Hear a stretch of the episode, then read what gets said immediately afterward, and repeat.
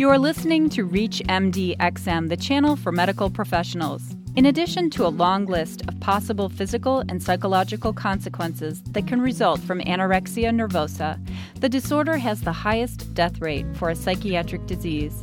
One in 10 women with anorexia will die from starvation, cardiac arrest, or other medical complications.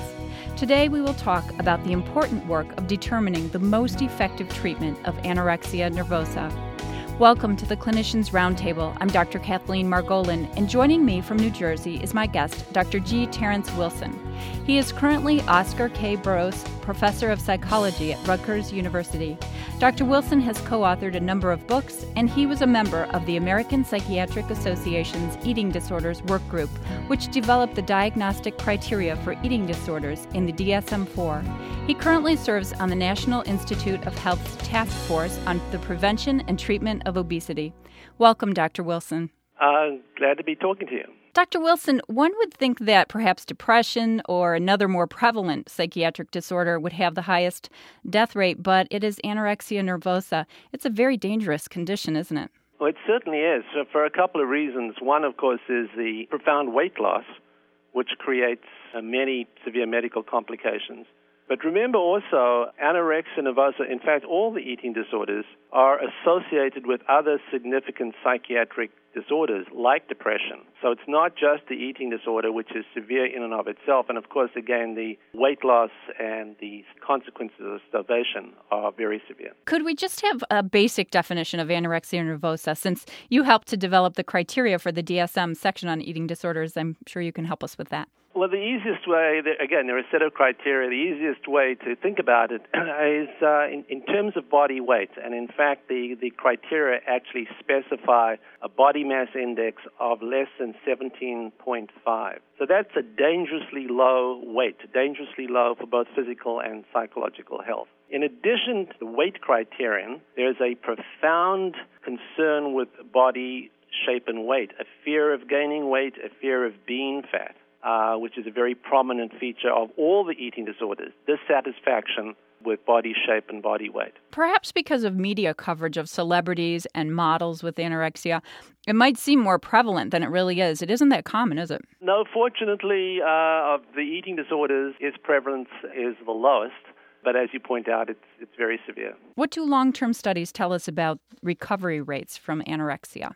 I think there's still some dispute about this. Let me first of all talk about the specific treatment studies. When patients come into treatment studies, it's a disorder that's it's difficult to treat, especially uh, when it becomes chronic in adults. At that point, it's hard to say long term how many people recover from the disorder. I, I couldn't give you a particularly reliable number. We do have a lot of difficulty in treating patients, no matter how long the, the, the treatment is. The time to get to anorexia nervosa, and I think this is a very important point, is in adolescence. Whether it's because the disorder is just beginning at that point, whether it's because it hasn't really taken hold and become chronic, the results with adolescents are quite promising at this point.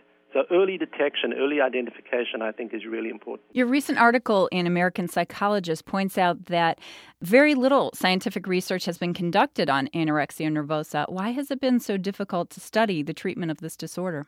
Uh, it's a very good point that you make. In fact, compared to the other eating disorders, and especially compared to other psychiatric disorders like depression and anxiety disorders, there has been relatively little controlled research on anorexia nervosa. I think there's several reasons. One, as you pointed out, it's low prevalence.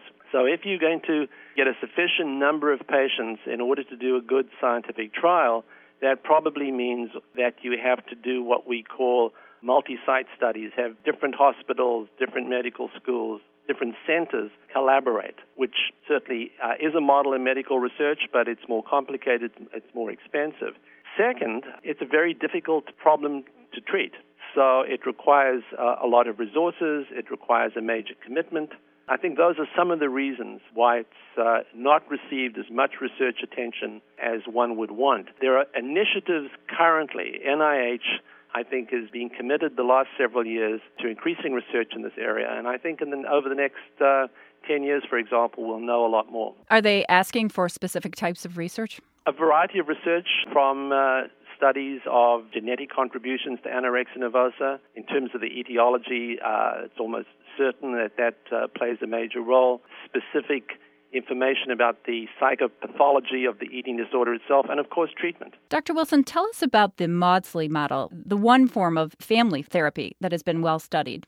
This is a very promising development. Uh, it's a form of family therapy developed at the Maudsley Hospital at the Institute of Psychiatry in London in the United Kingdom. Prominent centers where this uh, treatment approach is being used and being studied include um, Stanford Medical School, Chicago, and Mount Sinai in New York. Without going into the details, this form of family therapy is somewhat different from the what I would say the relatively typical form of family therapy is in the United States. The parents, the family are brought in, are educated about the severity of their daughter, and I'll use daughter because there are more girls and young women who have eating disorders than men. Right.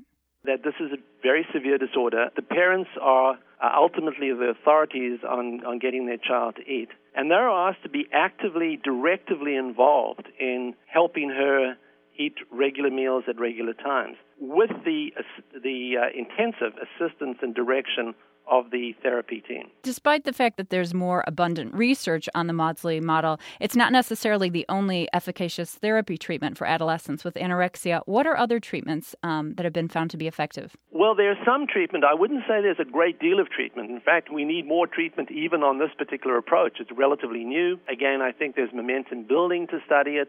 The results are promising and I would expect current ongoing studies and future studies to show, in fact, that it is effective. Other approaches that have been used that have not been studied enough to allow definitive conclusions include various types of individual psychotherapy, cognitive behavior therapy, which we'll talk about a lot more when we, when we talk about bulimia nervosa, is one form of therapy, interpersonal psychotherapy, a variety of uh, psychodynamic approaches have been used. Pretty much uh, everything is being tried, including pharmacological treatment, uh, specifically the use of antidepressant medication. Are any medications recommended in the treatment of anorexia? As I read the literature, there is no good evidence that uh, antidepressant medications have a specific effect on the eating disorder. They might be helpful for comorbid conditions like anxiety and depression. A relatively recent study came out a year or two years ago combined study between Toronto and Columbia Presbyterian in New York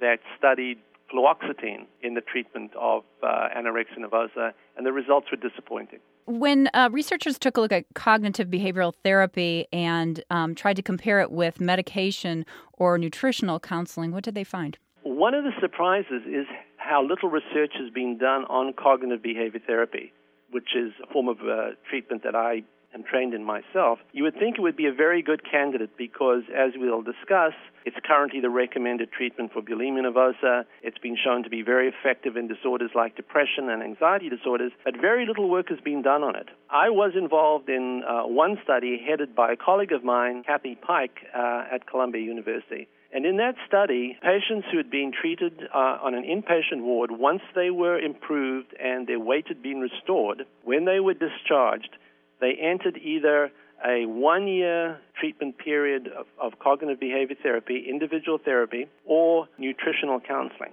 And what that one year showed was the patients who had been randomly assigned to cognitive behavior therapy uh, maintained the improvement they had made as inpatients to a much greater degree than the patients who received nutritional counseling. Given that there's uh, such a lack of research out there, and of the research that is out there, I, I thought it was surprising that to see that none of the treatments that have been studied is actually very effective with long-standing anorexia. What are your recommendations for studies that will help us understand which treatment is most effective? Uh, well, again, I would start with adolescence, and the earlier you get this problem, uh, the better. I think most clinicians would agree on this. And so we should study adolescence. More studies are in the works. the Maudsley family therapy certainly looks promising, but there are other possibilities. For example, cognitive behavior therapy done on an individual basis would seem to be a good candidate for additional work. And there might uh, well be other forms of uh, psychological um, therapy um, that would be helpful. Uh, we need to be able to develop big enough studies where we have large sample sizes that you can really test these treatments. That's been a, an obstacle to research in the past. Um, increased identification um, with the disorder sometimes occurs when patients are treated on an inpatient basis. What can you tell us about inpatient treatment for anorexia? Well, I don't have that much experience uh, in it uh, personally, but if you look at the literature, few of the programs have been critically evaluated in, uh, in a controlled manner. Several inpatient facilities have reported promising results, uh, and it might well be that there are effective treatments that are being used. It would be desirable for us to evaluate them more formally uh, so that we would be able to identify exactly what components seem to be critical and then be able to build on that. Well, it sounds like there's a lot of work to be done. It certainly is. Thank you for listening to the Clinicians Roundtable on ReachMD XM233, the channel for medical professionals. I'm Dr. Kathleen Margolin, and my guest has been Dr. G. Terence Wilson, professor of psychology at Rutgers University, an expert in eating disorders. Thank you for joining me, Dr. Wilson. My pleasure. For comments and questions, send your email to xm at reachmd.com. Thank you for listening.